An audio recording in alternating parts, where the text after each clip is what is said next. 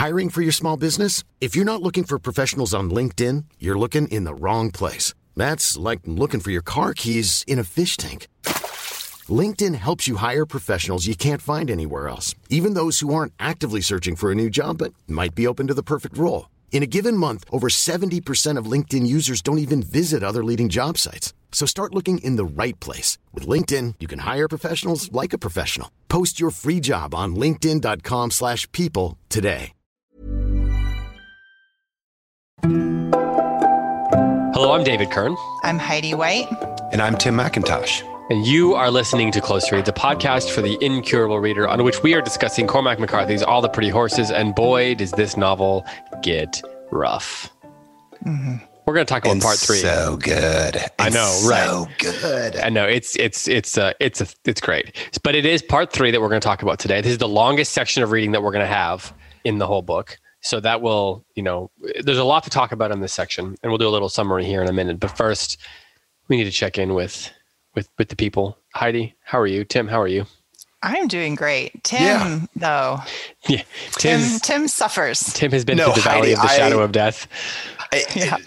The last seven days were bad enough that I went to the doctor's office for this the second like time. Like actually a like, normal thing to do, but to you it seems for me. Really not. Why did you put doctor's office, doctor's office in like professor air quotes? All caps, yes. Because I think that's the second time I've been to a doctor's office in ten years.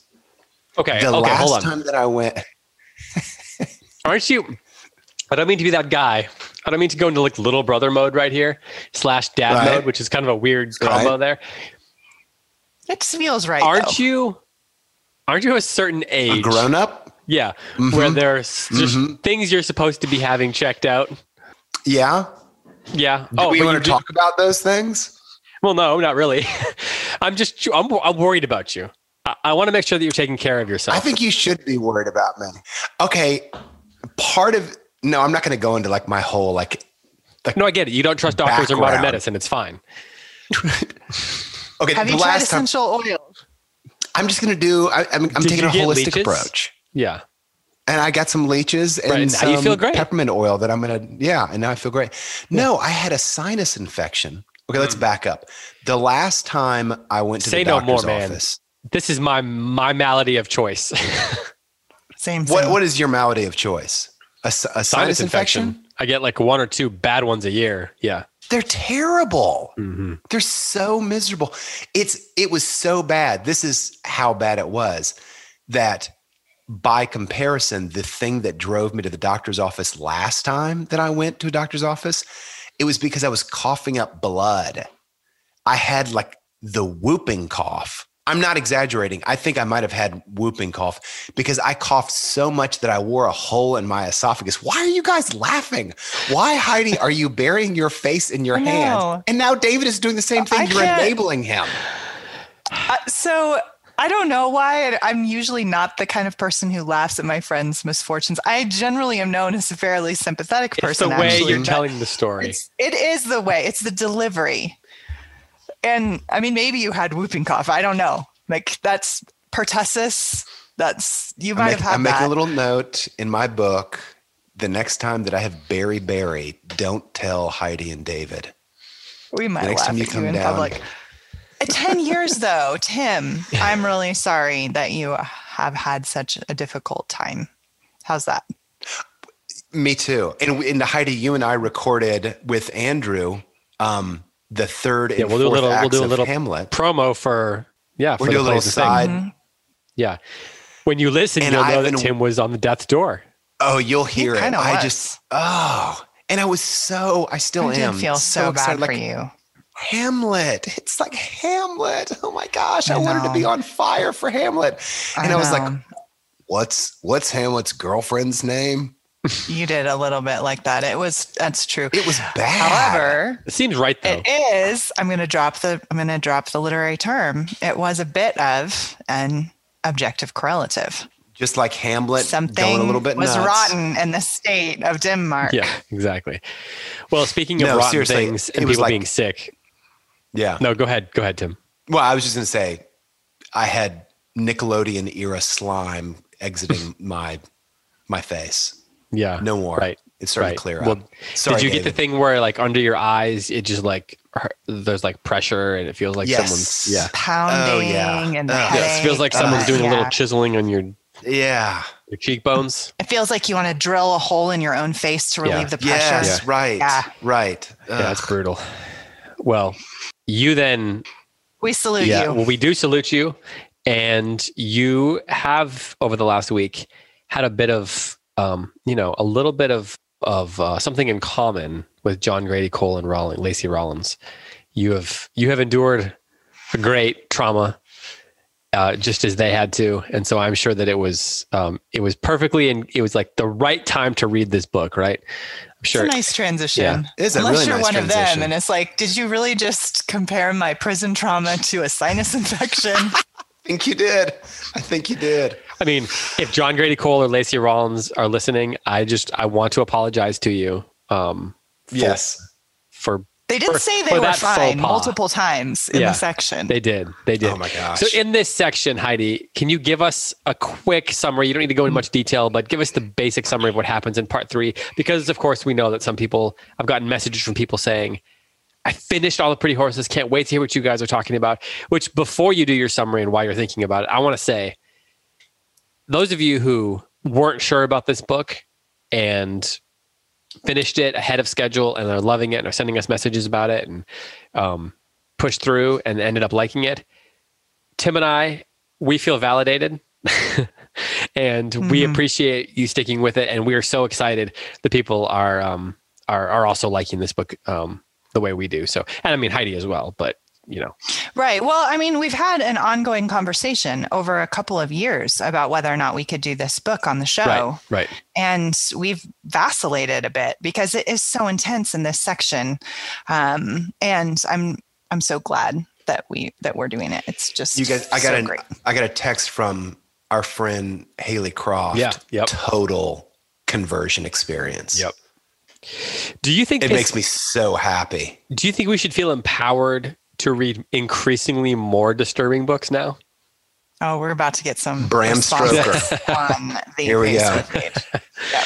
Well, yep. I'm curious though. Thoughts on this? It's a real question. Yeah, because yeah, there's lots of books thoughts. that have pretty disturbing sections or just difficult sections. Characters endure a lot that we've always kind of thought about doing, but then always said, "eh," you know we'll have to skip it. But but yeah, let us know if that'd be something you'd be okay with. But enough enough of this intros talk right. now. Let's get into the book. Seriously, this Heidi, is excessive. take us through the John Grady Rawlins trauma. What happened to them in All part right. three? I'm ready. In this section, Rawlins and JGC are taken from the ranch and they are marched to be interrogated by the captain. Uh, and if you hear the dark foreboding in my voice and you've read the section, you know exactly why. Uh, so the captain interrogates them, questions them as to their relationship with Blevins, accuses them of being horse thieves and murderers, and then tortures them pretty severely. Uh, and after that, they are taken in a wagon with Blevins, whose feet are crippled, and he's been in prison and been tortured, and he's there with them. And then they march him off into the woods, a 13, 14 year old boy, and shoot him in cold blood.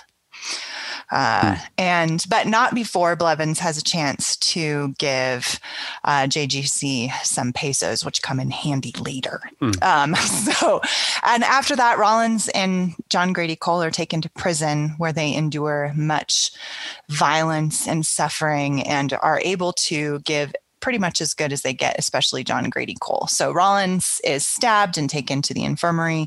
John Grady Cole uh, remains in prison. Meanwhile, he's taken out periodically uh, by, oh, remind me of his name, Perez, mm-hmm. uh, and who is expecting to be bribed, but JGC has nothing to bribe him with. Uh, so at the end, after they're both defeated, um, John Grady Cole does manage to take down a guy in the lunchroom in a pretty awesomely violent. His his one moment of triumph, yeah. uh, and he stabs the guy, um, and then he thinks that's the end of him, that he's going to die of his wounds. But he wakes up in the hospital and is given money and dismissed. And he knows that it's because the matriarch, um, Alfonsia, right? Is that her name? Has mm-hmm. rescued him. Um, and he decides he's going to go back and he's going to try to connect with Alejandra and resolve all of this between them. But Rawlins is like, bye bye now, bye bye. And he goes back yeah. to the United States. Yeah, we talked a little bit about how this book has it kind of it's each of its parts are almost like a different novel. Mm-hmm. And here we get like a you know, it's like a cross between Cool Hand Luke and, you know, One Flew Over the Cuckoo's Nest, Sons of Anarchy, Sons of Anarchy, and Shawshank Redemption. Mm-hmm. Um, we were just talking in terms of movies now, but um, actually, this is a. Are there great prison? What are some other great prison novels? I guess the Green Mile. Stephen oh, yeah. King, King, has yeah. got that yeah. nailed. Yeah, he does. That guy, he's really good at the prison novel. So, a day in the life of Ivan Denisovich. Yeah, yeah. I was going to say true. the or maybe like too. yeah. There's a whole host of his books that are great prison novels. Dostoevsky. Yeah, yeah, that's true. Yeah, like notes on notes from underground and stuff. Um, I just want to say, okay, so before you get into it, David, we talked a little bit, I think, in episode one about whether or not you know, like how much of a kind of masculine author McCarthy is. And I got to the end of this section, the goodbye between Rawlins and John Grady Cole, and I was like, yeah, I think the charge fits that this is a very masculine author. Like these two guys, best friends and cousins, have just gone to Mexico together, have come within an inch of life together, and barely survived fighting it out in a prison yard.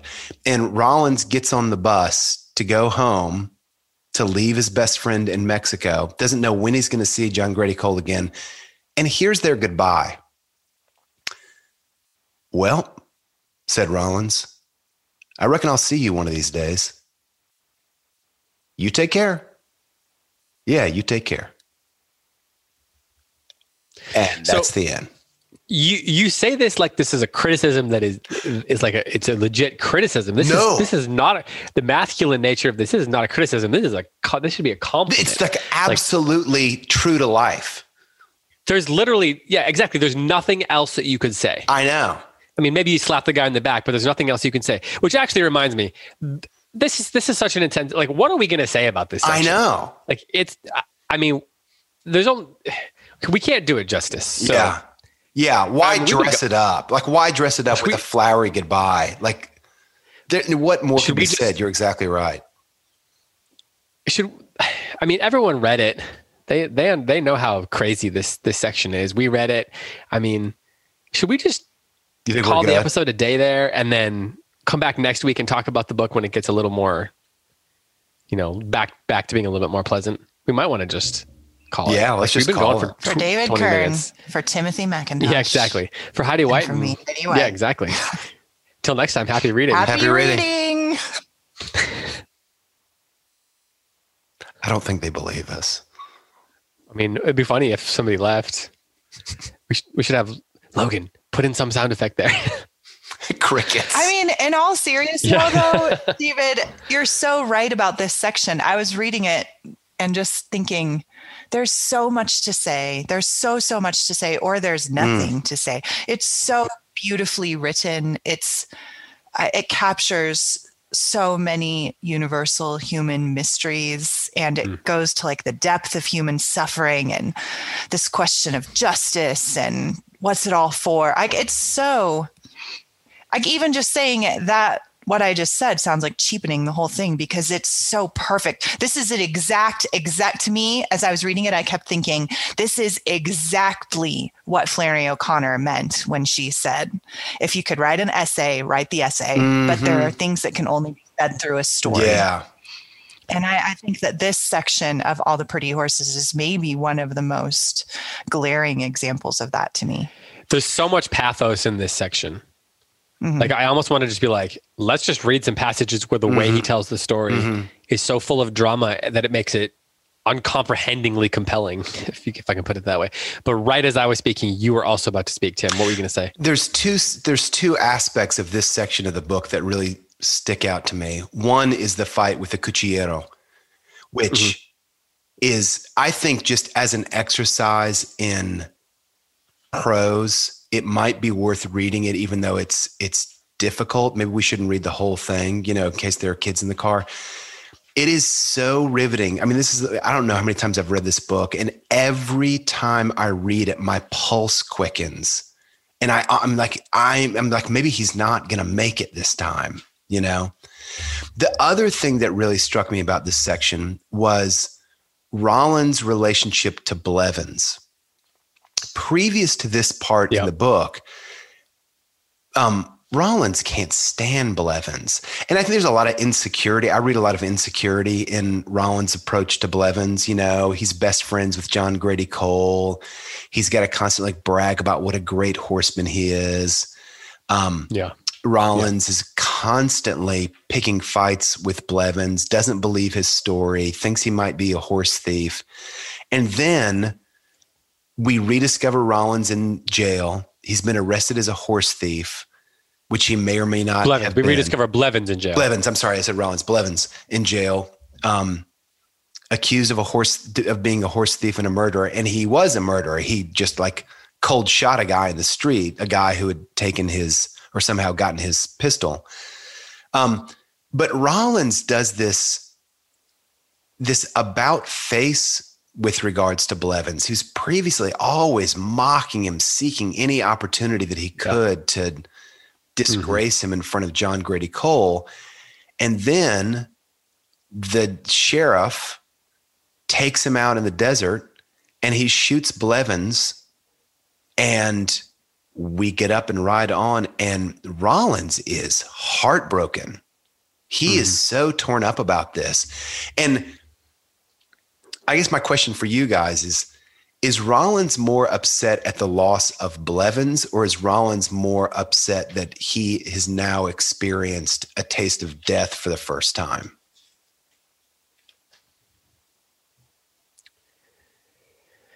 That's a good okay, question. I'll see you guys next week. Um, yeah. I, I think that Blevins, well, okay. My answer to this, I think one of the big themes in Cormac McCarthy's work in general, but especially in this book, is the question of justice and is justice possible? What does justice look like? How is justice defined in different situations? And it's one of the big questions that the characters are always wrestling with in their their own life. Like even when they get pulled away from the ranch, both Alejandra's great aunt slash godmother and father are both essentially talking about like whether it's just to take certain actions on behalf of their daughter.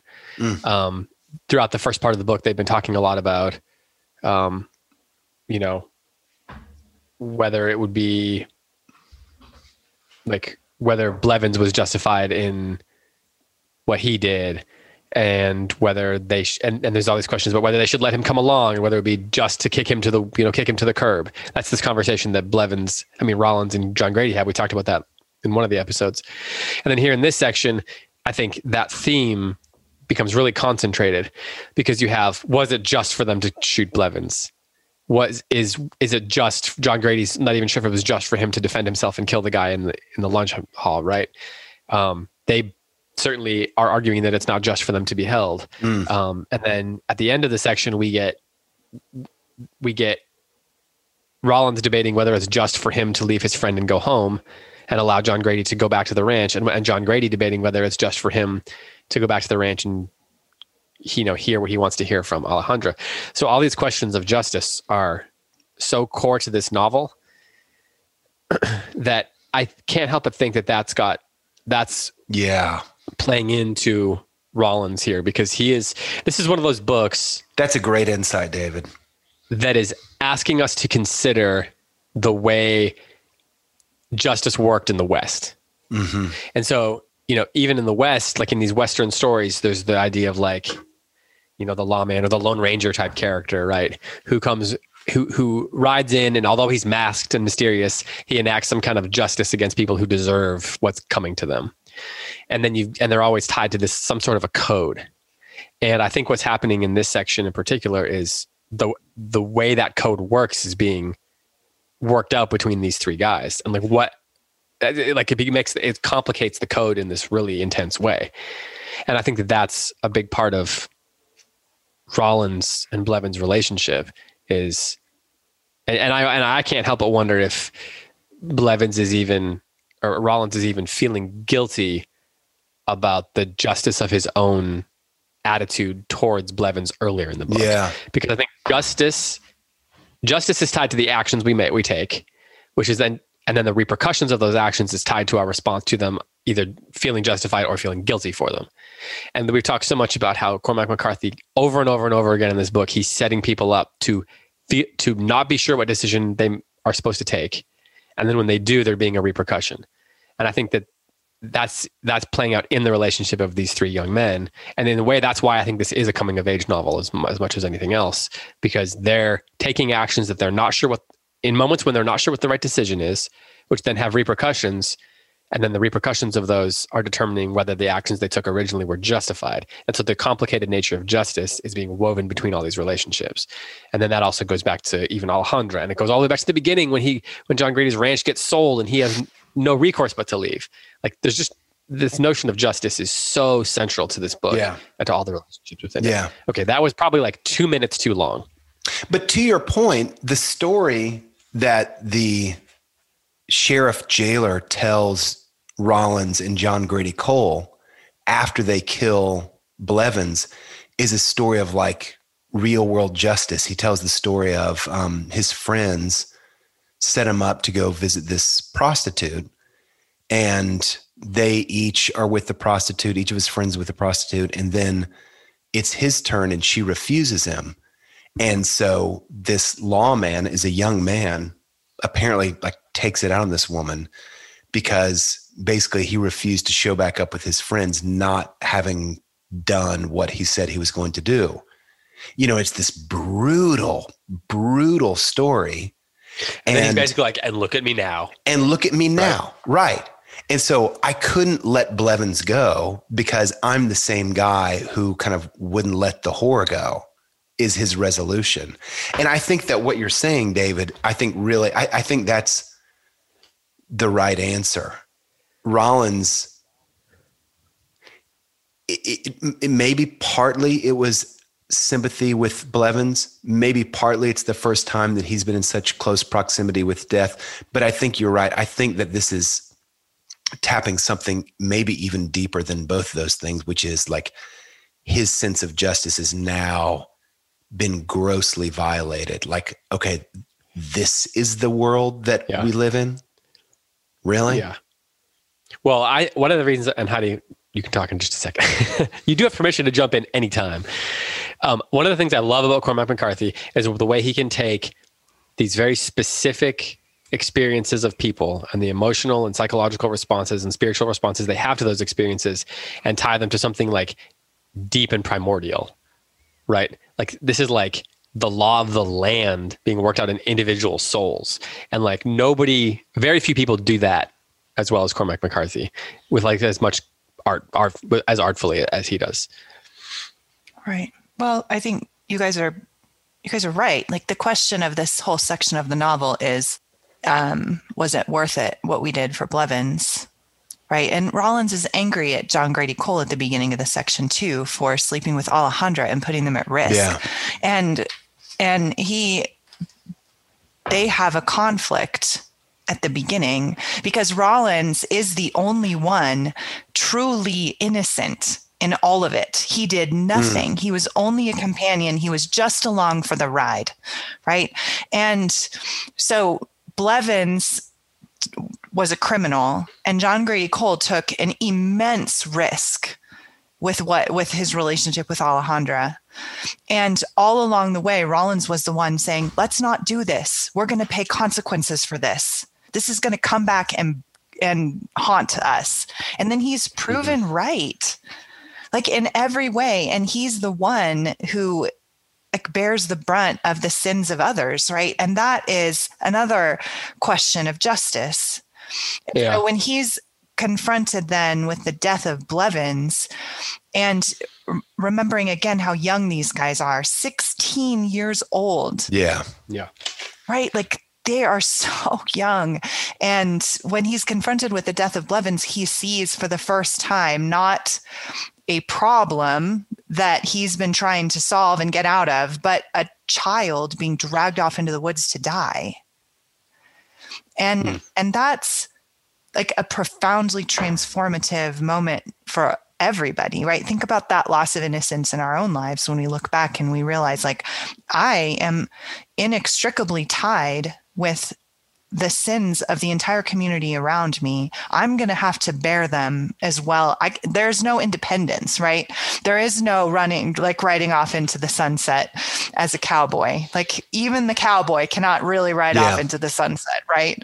Like it's this is i think one of the the as David said, if the contemplation is the nature of justice, which I think it always is in Cormac McCarthy, what's worth it? What is it ever? Is it worth it to do the right thing, even if I suffer and other people suffer? And we get to see Blevins as such a coward in this section, and like he's not worth dying for and yet they have to endure this for him but the question seems to be not is blevins worth suffering for but is my soul worth giving up on enough to walk away from the justice that I'm pondering and contemplating. This is why he's not a nihilist.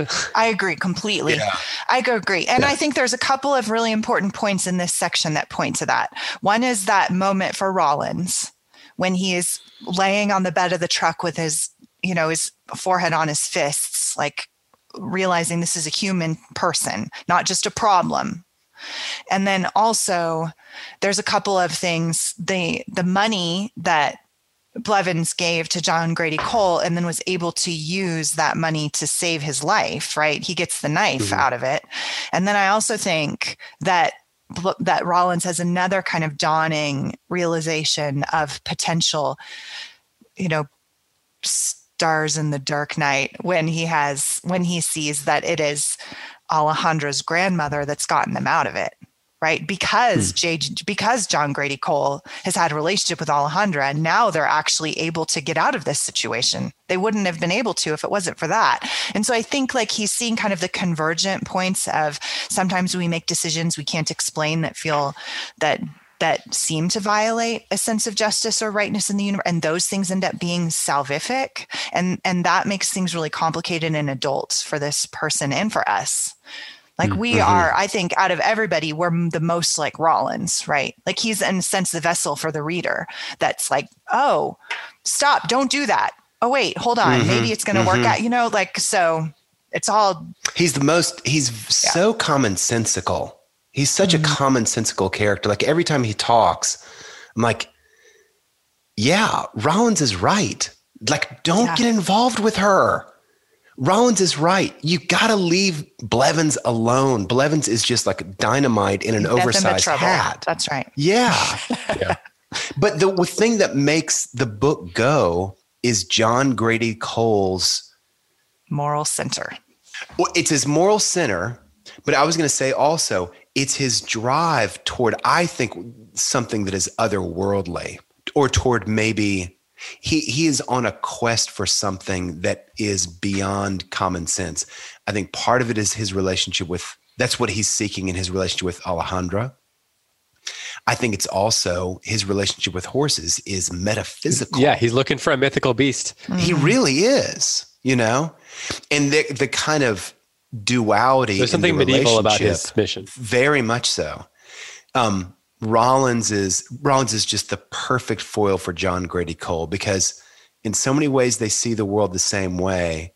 In so many ways, John Grady Cole is the idealist to the counterpunctual Rawlins, who is the voice of common sense. But isn't it? I'm so glad that you you brought this Rawlins Blevins relationship up because in the moment when Blevins dies, as with many other moments in the in the book so far, we see it through through Rawlins' eyes. And so, like on 177, The captain put one arm around the boy, or he put his hand in the small of his back, like some kindly adviser. The other man walked behind him, car- them carrying the rifle, and Blevins disappeared into the ebony trees, hobbling on one boot, much as they had seen him that morning coming up the arroyo after the rain in that unknown country long ago. Rawlins looked at John Grady. His mouth was tight. John Grady watched the small, ragged figure vanish, limping among the trees with his keepers. There seemed insufficient substance to him to be the object of men's wrath. There seemed nothing about him sufficient to fuel any enterprise at all. Don't you say nothing, said Rawlins. Mm-hmm. Mm-hmm. So like the voice, the voice of justice, the voice of like searching and trying to understand the moment and like comprehend what's going on and why it's happening. And the one who's saying they can't do this, they can't do this, as you said, the one who is in our place in this key moment in the book is Rawlins. Yeah. And of course, that means that the rest of the novel is going to be, assuming we spend more time with John Grady because they've split up, the rest of the novel is going to take on a different complexion. Yeah. Because Rawlins is no longer our sort of, it's the book's now going to ask us to carry on like Rawlins without Rawlins. And what that means is, I mean, think about what Rawlins said at the end of that section that you just read. Mm-hmm. Don't you say nothing. John yep. Grady Cole, all right. Don't you say a damn word. John Grady turned and looked at him.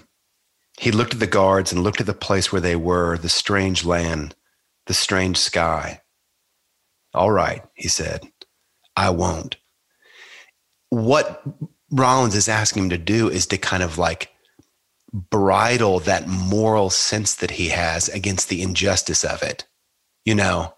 And so for the rest of the book, to your point, David, we're now going to see what John Grady Cole is like if he gets to pursue that that chord in him that is that that is so full of longing that speaks out against injustice that's seeking something other otherworldly we're now going to see him full throttle pursuing that you know hmm. and whether or not he can survive it without rawlins is to be seen this has been a road book with a sidekick who helps us understand the main character mm. and now our sidekick is gone yeah. You know, there's no robin anymore there's no little john i mean uh, carry on with comparisons to other sidekicks. um, Heidi, did you want to say something? Did you have something you were on the tip of your tongue? I just think that this whole they, the way that he ends it though, um, the, the, the, guards moved. Yeah, no, the that's the section with with oh, okay. Hmm. Blevins' death. Yeah, yeah, yeah, And he says the guards moved. One of them stood on the real axle hub and reached across the boards of the truck bed for the chain. The driver came from the ruins of the quinta. We're okay, whispered Rawlins. We're okay. That moment is so moving to me mm-hmm. when he's he's trying like you said david he's trying to make sense of it. He's trying to comprehend something that just cannot be you know and i this whole section puts us in the position of doing that over mm. and over again, just like mm-hmm. Rawlins. Like, this cannot be. It cannot be that they are suffering like this for sins they didn't commit. Mm. But then, then what's so interesting to me is that McCarthy, because he's a master, right, throws in that conversation that Rawlins and John Grady Cole have at the end of the section when Rawlins says, Do you ever think about all the bad things you've done? And do you ever wonder that maybe we're paying for those things? Right? Maybe we do deserve to be here, essentially, mm. is what he's saying. We didn't do the thing we're accused of, but maybe justice is a closed system. Maybe this is paying for the sins of our past that always come back and haunt us. And so I think that with this question of justice, is that to the point that this isn't nihilism, but it also isn't a happy camper, everything's right. going to get put into a box somewhere. Like he is constantly, our author, Cormac McCarthy, is constantly, con- is constantly complicating the question right? Not mm. just with violence and not just with kind of this dance between goodness and good and evil, but also with just he's complicating it with questions like that with like maybe we're not really good people. Maybe we're not good men. Maybe we're paying for something yeah, they're we've trying done. to figure out who they are. Yeah. Yep that's right. And it's not as simple as this black and white good and bad. And Right. Cormac McCarthy's constantly bringing in these complicating factors within the stories that forces us as the as the readers to reckon with this is a dark and a complicated world and yet there are good people in it. Mhm. Oh wait, are there? Question mark, right? Like Yeah.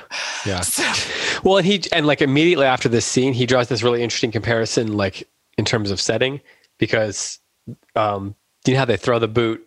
Bev Levin's boot was still lying in the grass. One of the guards bent and picked it up and pitched it into the weeds. It's this really heartbreaking kind of symbol. And then it's got these two paragraphs, which I was really struck by.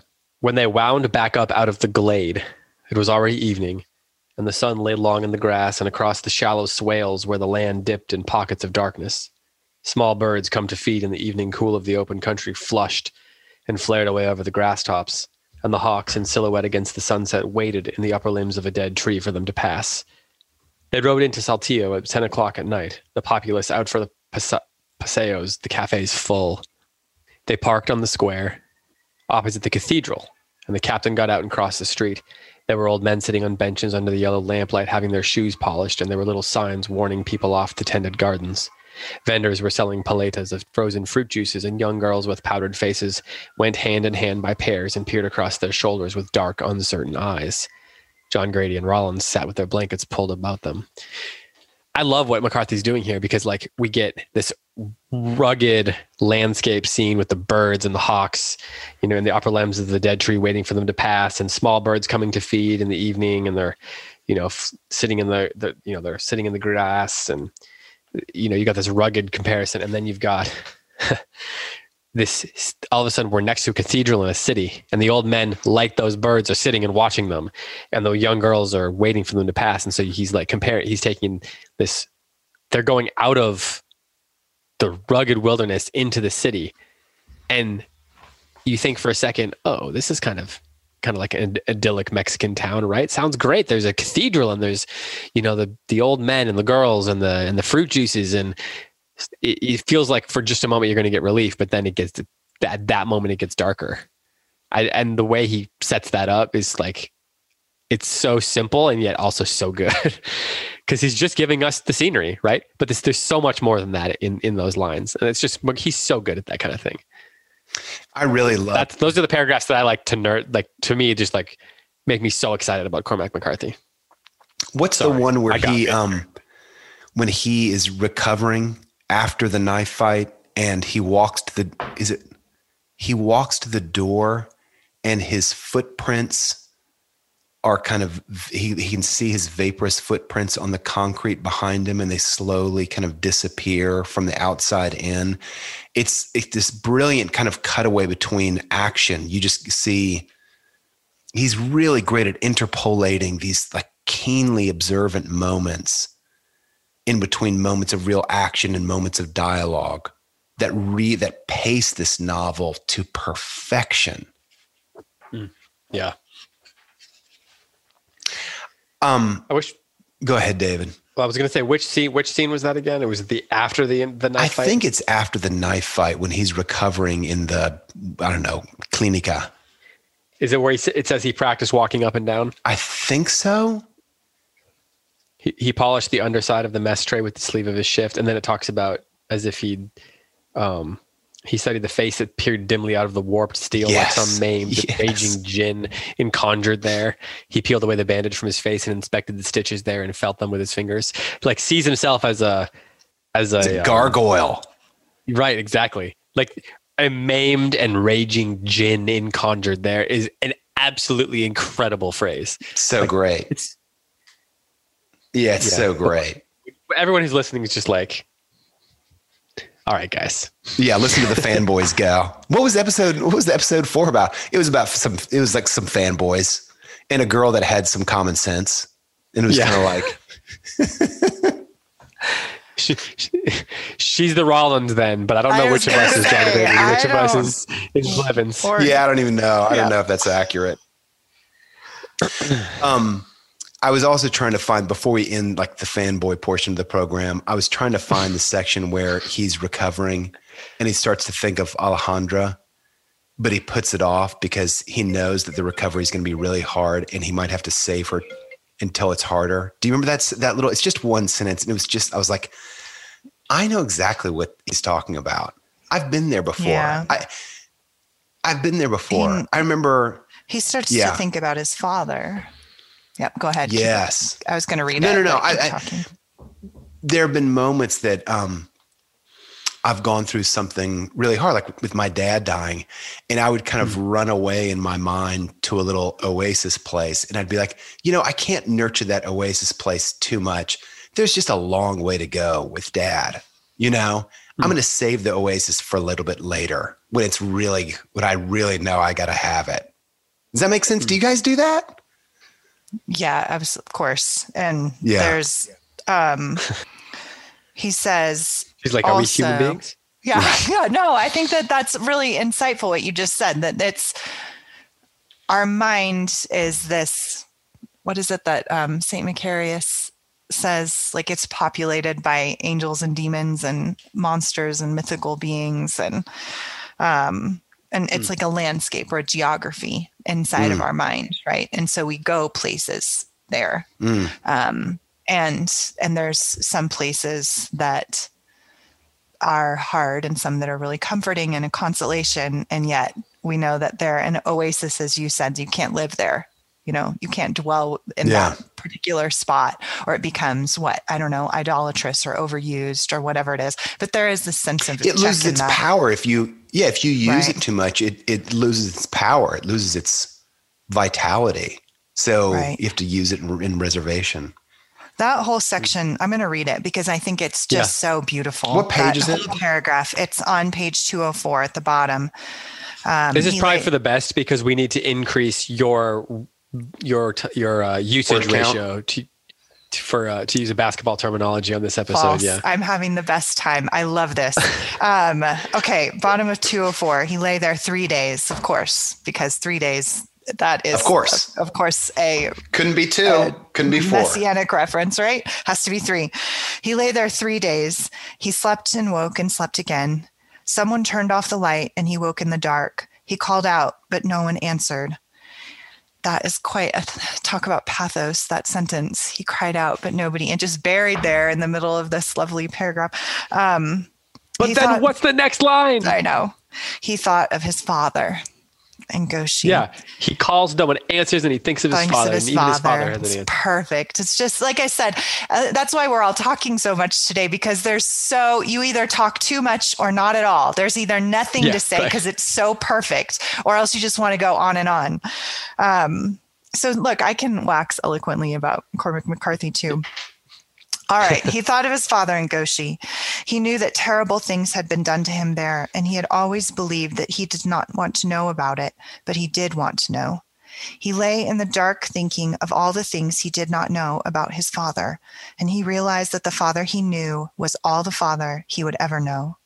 He would not think about Alejandra because he didn't know what was coming or how bad it would be, and he thought she was something he'd better save. So he thought about horses, and they were always the right thing to think about. Later, someone turned the light back on, and it did not go off again after that. He slept, and when he woke, he dreamed of the dead standing about in their bones and the dark sockets of their eyes that were indeed without speculation bottomed in the void wherein lay a terrible intelligence, common to all, but of which none would speak. When he woke, he knew that men had died in that room. That's just incredible paragraph. And there's so, so much in there. And I, I think that this is one of the reasons why I think we should read books like this is buried in this little paragraph here when he says he lay in the dark thinking of all the things that he did not know about his father and he realized that the father he knew was all the father he would never know but right before that he said he knew that terrible things had been done to him there but he'd always believed he did not want to know about it but he did want to know and i think that Mm. that's one of the reasons why we ought to read books like this because if you have not suffered, you think you don't want to know about it, but someday you will. Like just keep living, Mm. right? And then you need to know that you're part of a community, that you're part of like a brotherhood and sisterhood of people who have suffered, and that you can reach out and find them and think about them. And I think that that's one of the biggest reasons why we ought to read hard books. That's like a that's a great argument, Heidi, for the merits of drama over melodrama. I mean, mm. if if the basic distinction is in a melodrama, you know what's going to happen.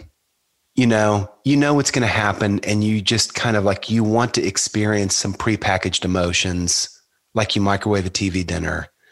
But in drama, in this book, in this section, we don't know what's going to happen.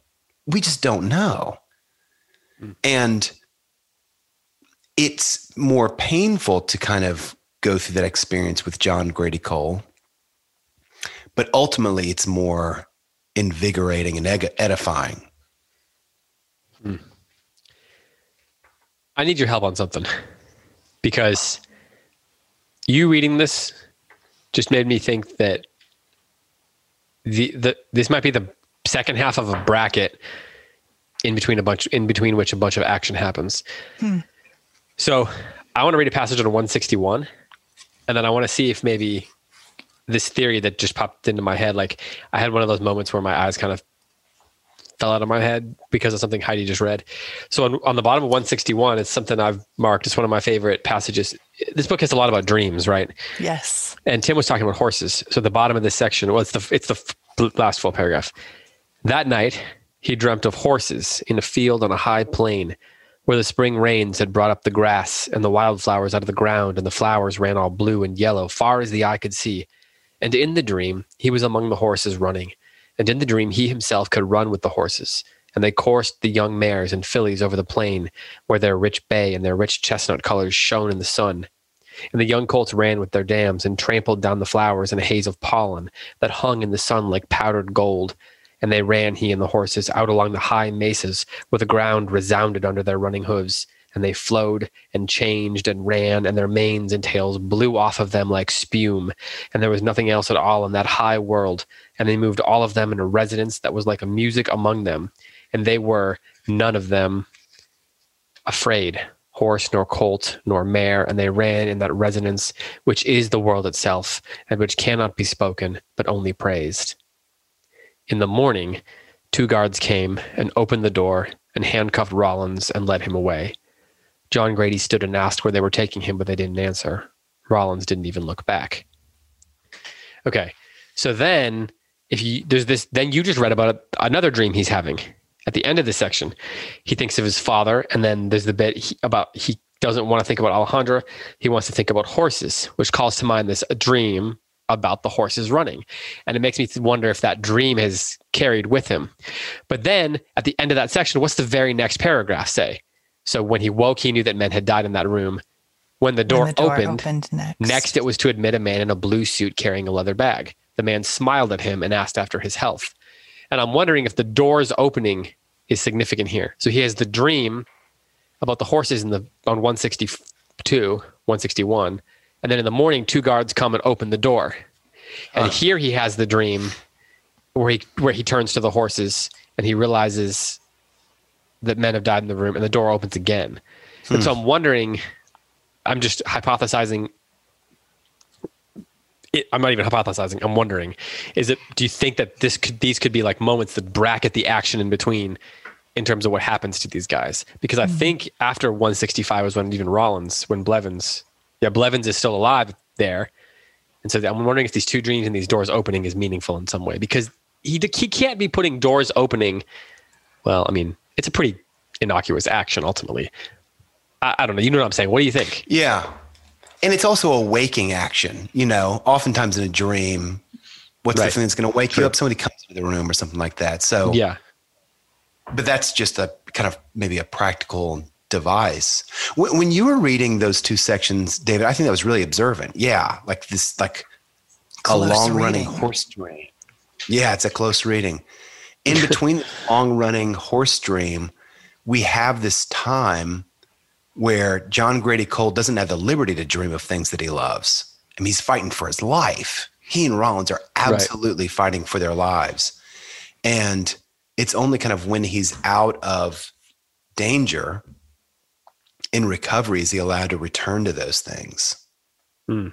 At the end of the three days, think, he can dream again. Yeah, I think there is something to it, though. the the The door opening as an action of wakefulness in a transition right? A door opens that's that's a transition point. Mm-hmm. and when the door opens in the first section that david read um, it's to take rawlins and torture him. That's at the beginning of their great suffering right? Mm, and this is at yeah. the end of it. And they're bookended by dreams of horses. And i think that's extremely important. And so i think the door opening is kind of a passageway into a new phase of life into a, a new season for John Grady Cole. And the fact that each of those things is preceded, each transition is preceded by a dream of horses, I think is really important. I also think that the way one another accusation often leveled against Cormac McCarthy is that he that his like his prose is so purple sometimes, like about the horses specifically. You know, like I stood next to the horse and the breath was coming out like news from another world, and you're like, calm down, Cormac. But like it's no, don't calm down, man. It's too good. Just write what you want to write because you're good at it. But I think that if I that, could write sentences yes. like that, I also would write sentences like that. it's it feels like a lot sometimes though, if you don't know what he's doing with the horses. And I right. think that's what is so becoming more and more clear to me in in reading the book now for the second time.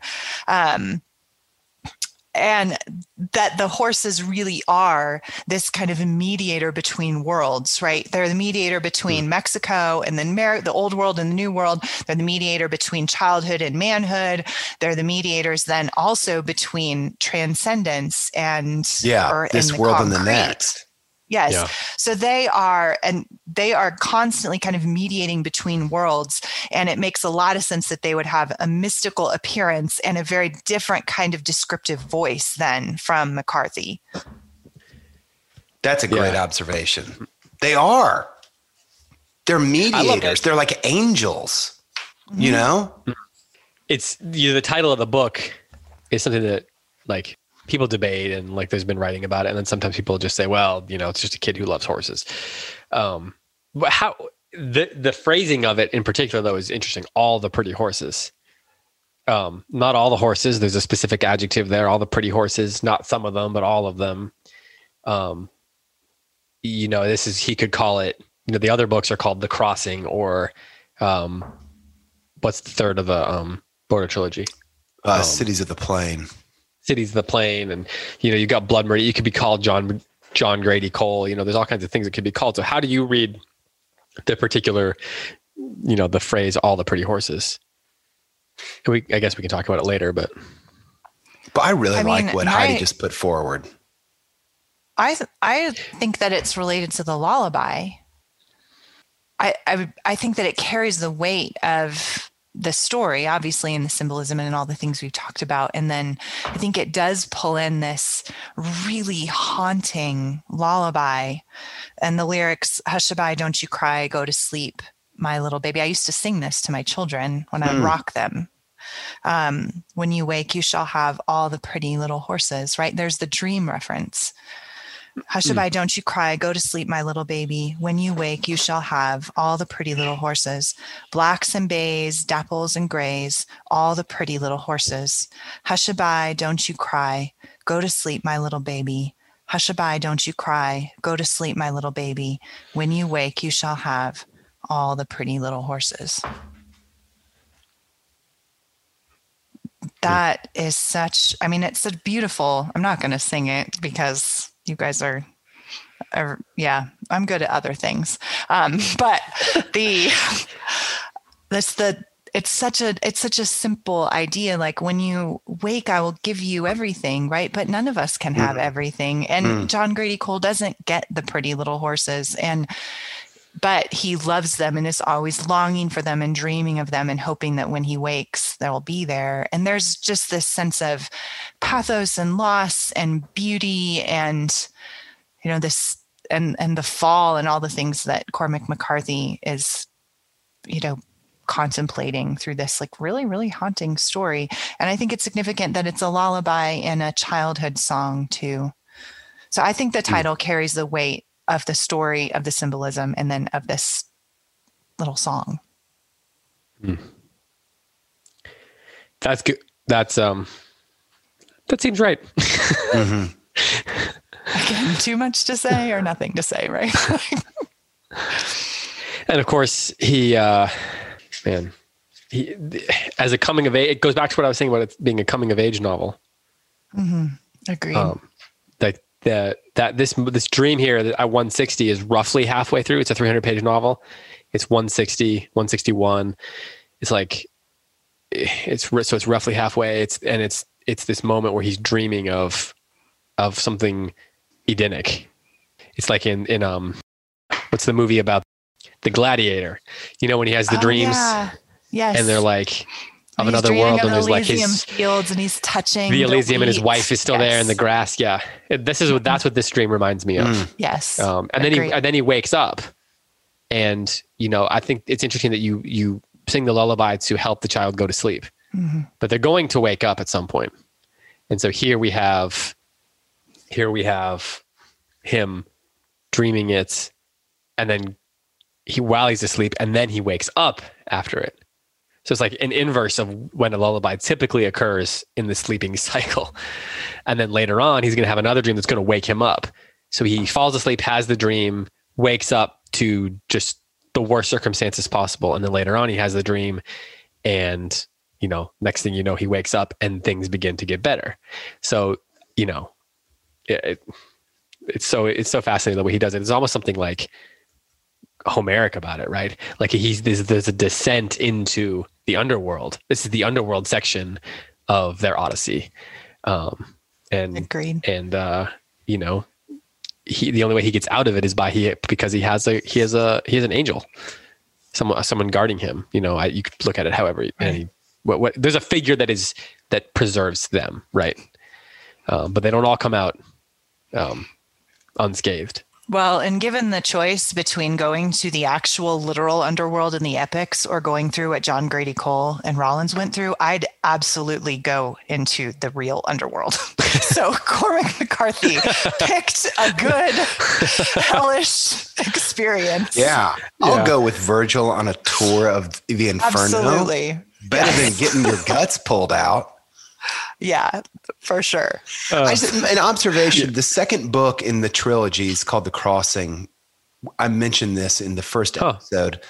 Huh. Um, a, a different set of characters entirely, and the main character in "The Crossing" is hunting a wolf at the beginning of the story, and he follows the wolf into Mexico for inexplicable reasons, and he finally traps the wolf and instead this is of, an amazing passage. It's incredible. It's amazing. The whole book is amazing.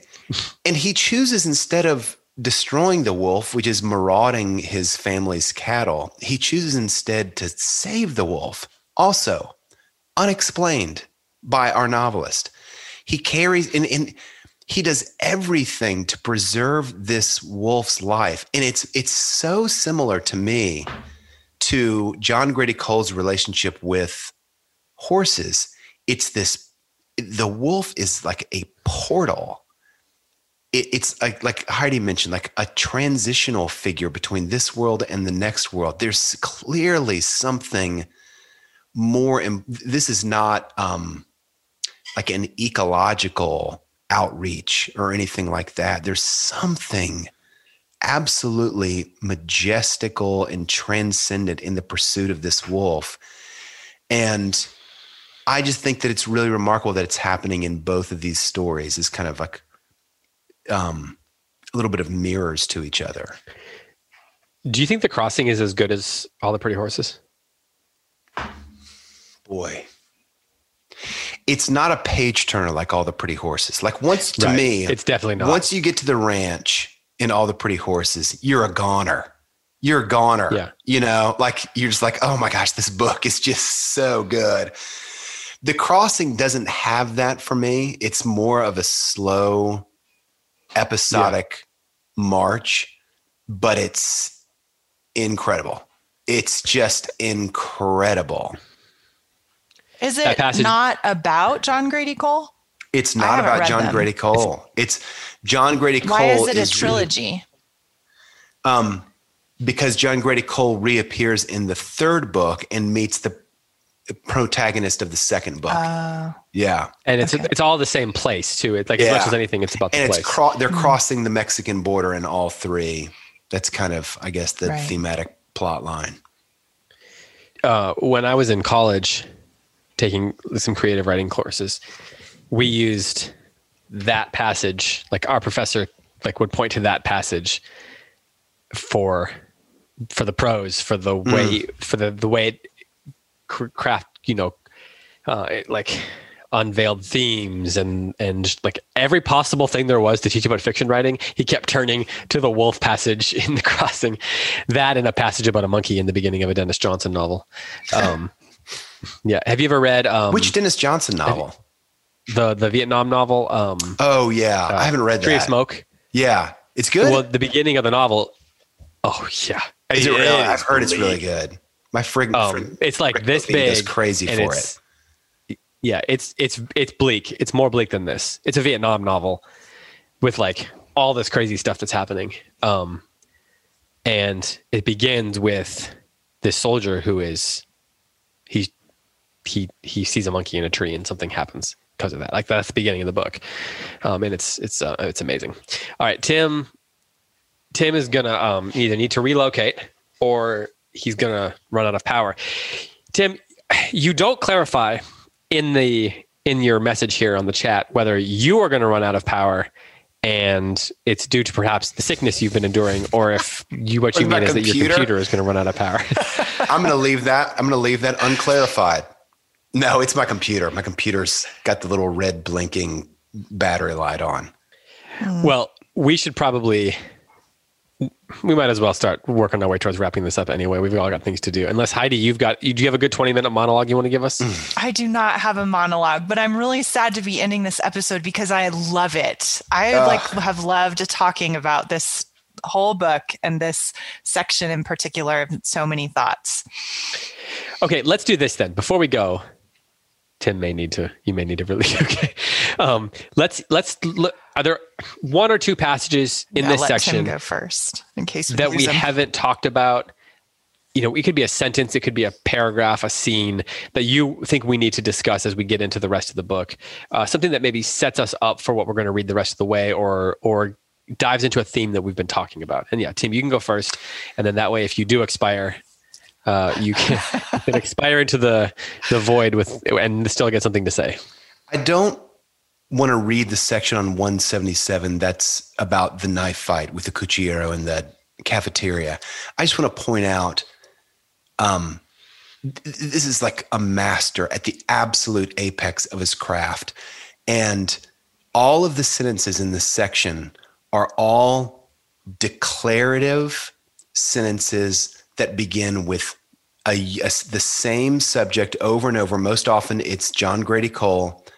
And every once in a while, it's interspersed with um, a description of the Cuchillero, and it's he action verb. So I'll just just as a writing lesson, like for an action scene, pay close attention to page 199 and 200. The boy stubbed out the cigarette. The tamayero cried. John Grady realized. He opened the knife. The boy stood. John Grady held. The boy came. He passed. John Grady watched. The boy reached. John Grady saw. The tray coming edgewise. The tin cup slightly tilted. He flung, he rolled, he thought, he fell, he leapt, he pulled. He seemed, it's just very simple sentence construction, repeated patterns of the sentence, and the action is absolutely riveting. It's just boom, boom, boom. It's so adrenalized because the, there's no more adrenalized scene that you can paint, is there? A knife fight to the death hmm. flowery language is like really reserved here. This is a moment of pure adrenaline, and man, it hmm. sets my heart pounding. No matter like if it's my first read or my eighth read. I love to the way this stands in stark contrast to the dream sequences that I've been reading. Yes. Where like that page on 165 was literally one sentence. I read you 15 Yes, lines. right? One sentence poet it's poetry, right? Mm-hmm. And it's there is a pace to it, right? It- Gorgeous, yeah. yeah. There is a pace to it and it's it's it's like it's you know, it's it's Edenic, right? It's it captures that and then the starkness of this creates the action in it and this and the drama. It's so good. Love and that pointed he is a master. You're good of- at noticing stuff like that. the fact that he's a master of both those those dream scenes and of scenes like this and does he have to do anything else to prove what a master of dialogue he is i mean after this hmm. section the dialogue is just oh my gosh it's so perfect the prison warden it's like i hear that guy in my head and it's pitch perfect You're hearing the prison warden in your head. i do You, you may come need to me someone. and you say you have a dream let me tell you something about dreams Nice. this is Antonio Antonio Banderas. He would be Antonio. Banderas, prison prison warden. Um, thank you for that, Tim. That was great. Heidi, what about you? Something you want to make sure we we cover? I wanted to support your theory about the underworld on page 203. And then I will close my comment with a question. So, Tim, if we, I want to hear your thoughts if we don't lose you on this. Um, on page 203, when he's just wait, this is the first time he's waking up after his ordeal. Um, this is he looked at the floating rod of light. It was light from under a door. He listened. He held his breath and listened because the room was small and it seemed to be small. And if the room was small, he could hear them breathing in the dark if they were breathing, but he heard nothing. He half wondered if he were not dead, and in his despair, he felt well up in him a surge of sorrow like a child beginning to cry. But it brought with it such pain that he stopped it cold and began at once his new life and the living of it, breath to breath. So I think this absolutely supports David's statement that this is a death and rebirth. resurrection Yes, a resurrection scene that he's What coming. page is that on? That's page 203. He's coming back to life and he has he has then a new life. And that is such beautiful writing, the repetition, and he held his breath and listened. He listened. He could hear them breathing. Like it's just, it it really is stunning, stunning writing, which is always worth pointing out. Um, and the trend, but I'm I'm wondering. I want to hear from you guys. What is his new life? And I maybe we maybe this is a question we put off to the next section. But my question is, what was the old life and what is the new life? yeah Was it like uh, he was kind of a child, an adolescent, and now he's a man? Is this like, You know, like a- consciousness? yes, or is it a, a life of like? I have that phrase from from Loki in my head, burdened with glorious purpose. Is he like? Is this like a new phase of life and in? Is it kind of? Is it the just the transition from child to man, or is there something more to this new life? Is my question. that might be a fun one to to put keep off an eye on. I mean, I think our next section he's he's going back, right? Um, maybe we could answer the question of like what he's died to, but what he's living for, I think, is yet to be answered. Yeah, it kind of stopped me in my tracks. That phrase that that he stopped at cold and began at once his new life Mm. and the living of it breath to breath. I was like, oh. And I didn't catch it when I see there's so many good things about listening to a book and I loved listening to it, but there's something about reading that you can stop and think, you know, like, oh, what does that mean? Like I it kind of like passed me by when I listened to it. But in mm. reading, I thought that is super significant. He's dead to something and rising to something else. I'm not even sure I could say what I think he's dead to at this point, maybe. Yeah. But it seems a bit of a Yeah. mystery to me still. Well, and it seems meaningful that it brought with it such pain, such pain Right. that he stopped it cold and began at once his new life. So like that that new life was birthed out of out of a pain, sorrow. So And extreme that despair. it He brought uses the word yeah. despair. That's new for JGC. And you know, there's that bit. Well, there's on 184. They're having a conversation, and then it says the horn's fixing to blow. We got a couple minutes, and then Rawlins says, "I never knowed there was such a place as this." And John Grady says, "I guess there's probably every kind of place you can think of." And then Rawlins nodded. I wouldn't have thought of this one, he said. And then a couple pages later, there's the bit where it talks about um, the the uh, I'm, I'm like turning pages one at a time trying to find it, but it talks about the uh, The prison was no more than a small walled village, and within it occurred a constant seethe of barter and exchange, and everything from radios and blankets down to matches and buttons and shoe nails. And within this bartering ran a constant struggle for status and position. Underpinning all of it, like the fiscal standard in commercial societies, lay a bedrock of depravity and violence, where, in an egalitarian absolute, every man was judged by a single standard, and that was his readiness to kill. Oh my gosh.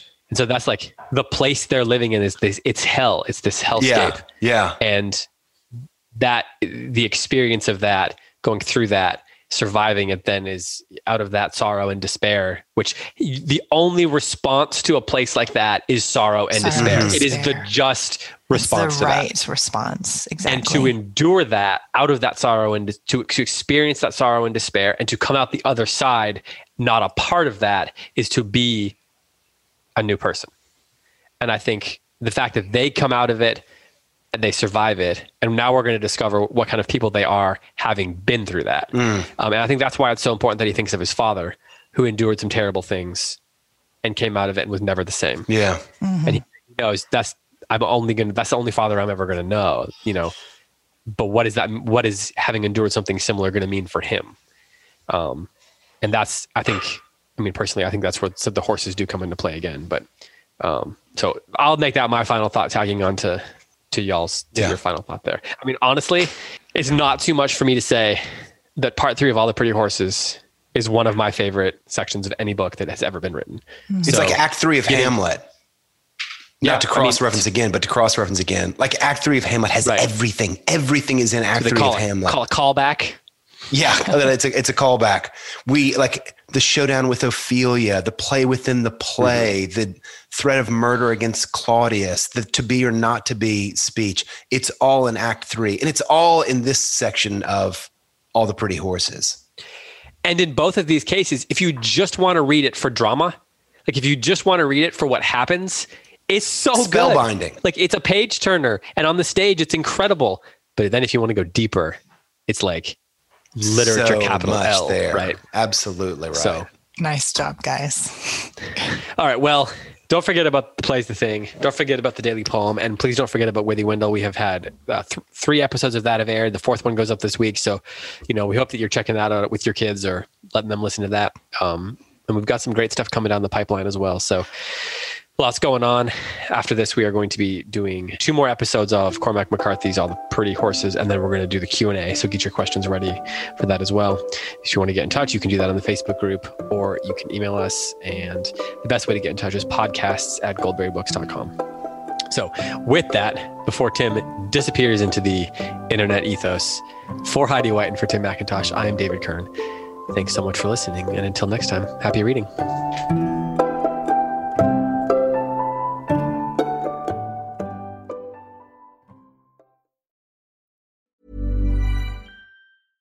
Hey, it's Paige DeSorbo from Giggly Squad. High quality fashion without the price tag. Say hello to Quince.